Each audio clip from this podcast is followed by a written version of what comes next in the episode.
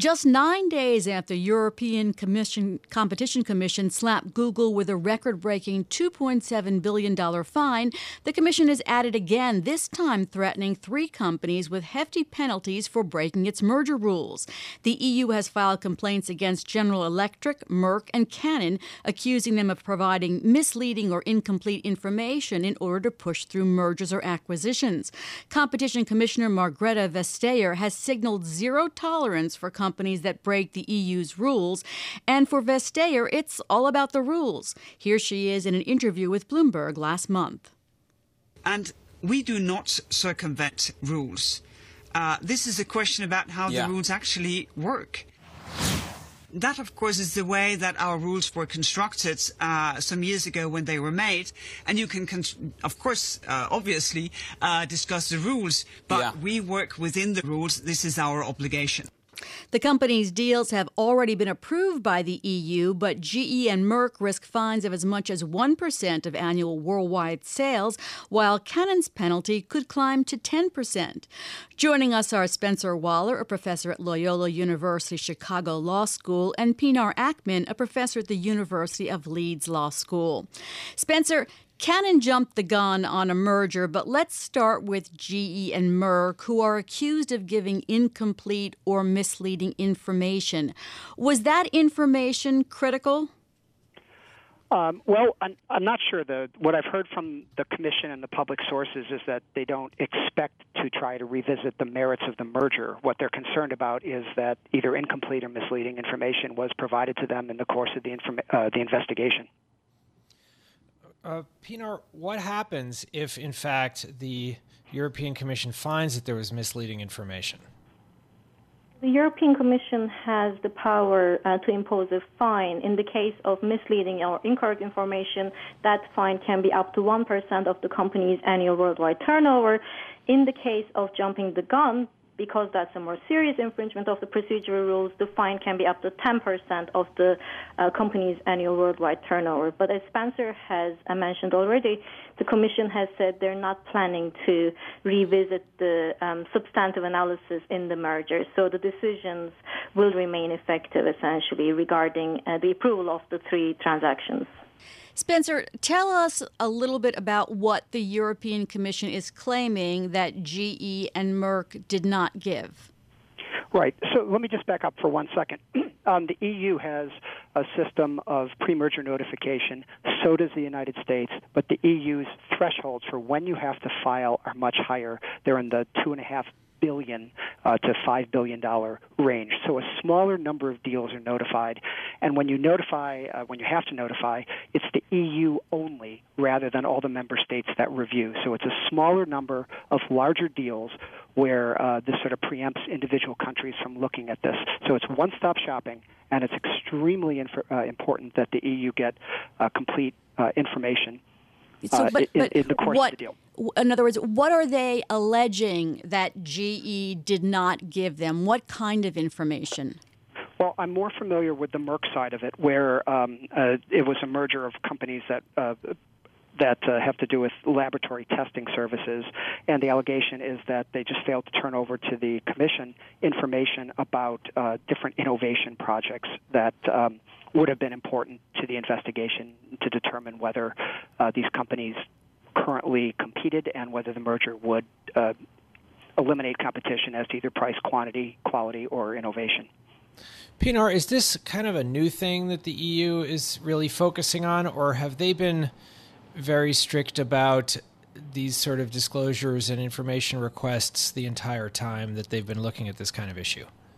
That's a very interesting question. So we haven't had many, many of these um, types of investigations or fines. So I had a look at this today, and it appears that the first such fine um, since the new merger regulation came into force in 2004 was the one imposed on Facebook actually in uh, May 2017. So Facebook was fined over 100 million euros for providing misleading information. So in the last 13 years. Um, the Facebook one was the first one, and we now have three of them all at the same time.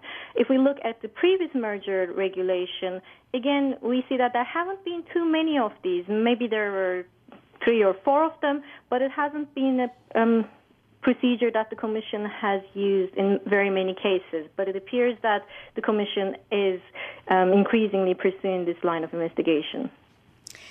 Spencer, the companies can seek a hearing to present their cases, and they have until the end of the summer to request that. Is a hearing a good idea? Uh, it, it, it really depends. If if the fines are of a, a manageable nature um, and the deal isn't going to be you know revisited on the merits, um, it, it's oftentimes the companies, at least in the U.S., that simply pay pay the fine and, and move on, particularly if it's an in, inadvertent violation. Um, I think Facebook, uh, in particular, even though the fine was very high, I think the last thing they want to do is go back into contentious negotiations and proceedings with the EU on antitrust grounds. So even they have some incentive to just pay this um, and and move on. Um, but, but I completely agree with Pinar that the gun jumping allegations, which is merging the company's operations before they have permission, is by far the most uh, important.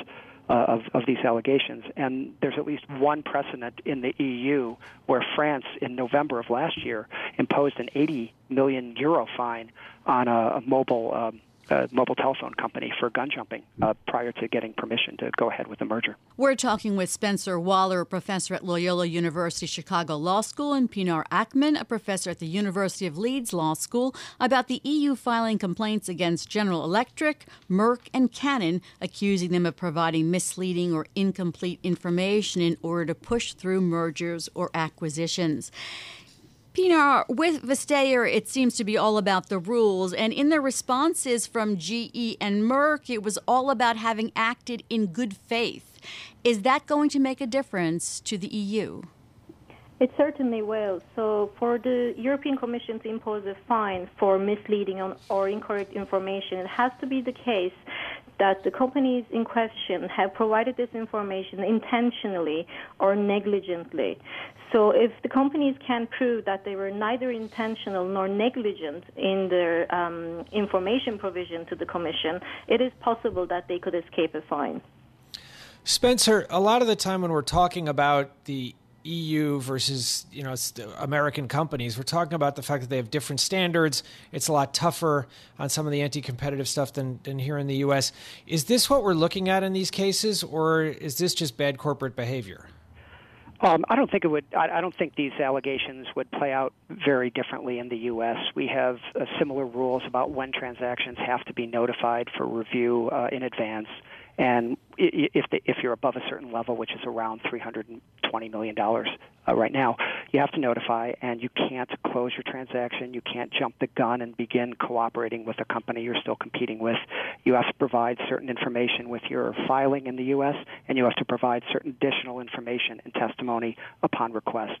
And you know, if you don't uh, if you don't provide complete uh, accurate information or you jump the gun, there are penalties. Frankly, they're not as high as in Europe, but uh, the companies shouldn't be surprised that the U.S. and the EU need complete information, uh, and you have to keep your transactions on hold while they investigate. Uh, Pinar, do you agree? Because uh, the EU has been accused of taking a much more aggressive antitrust stance than the U.S., and you don't hear about these kind of penalties in the U.S. I think it's probably fair to say there might be a different perspective of what competition law should achieve and what's the ultimate purpose in the EU in comparison to that in the US. Um, but I don't think these companies, or even in other cases where the companies involved were technology, American technology companies, I don't think the companies have been targeted because they're American. I think EU competition law is applied as strictly against European companies it is um, against American companies.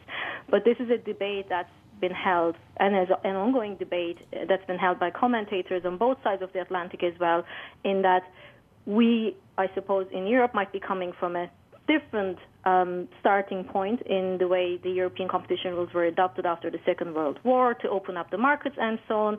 And there's the so-called single market imperative in the EU where the European Union is trying to turn the European market into one single market. So there are some concerns in Europe that don't exist in the US, and perhaps some of these lead to different approaches to the same cases on both sides of the Atlantic.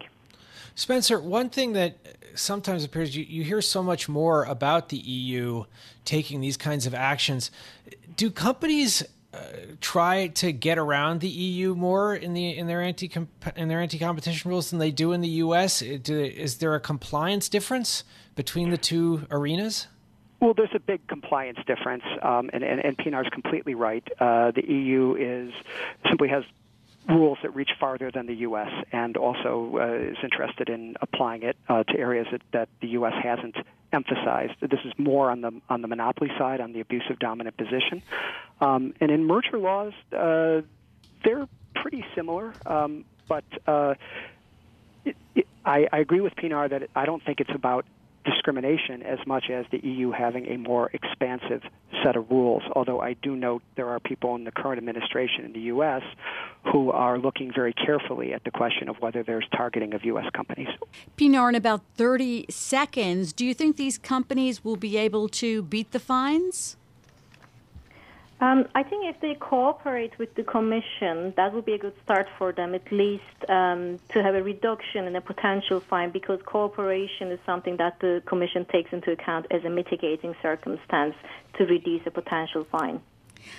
And uh, Spencer, 15 seconds. Do you agree?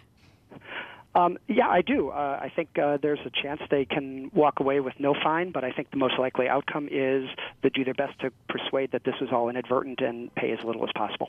All right. Thank you both for being on Bloomberg Law. That's Spencer Waller, professor at Loyola University Chicago Law School, and Pinar Akman, a professor at the University of Leeds Law School. Coming up on Bloomberg Law, New York's top cop told a judge that an investigation into ExxonMobil's public statements about climate climate change uncovered significant evidence the oil giant may have misled investors with two sets of numbers, one public and one secret.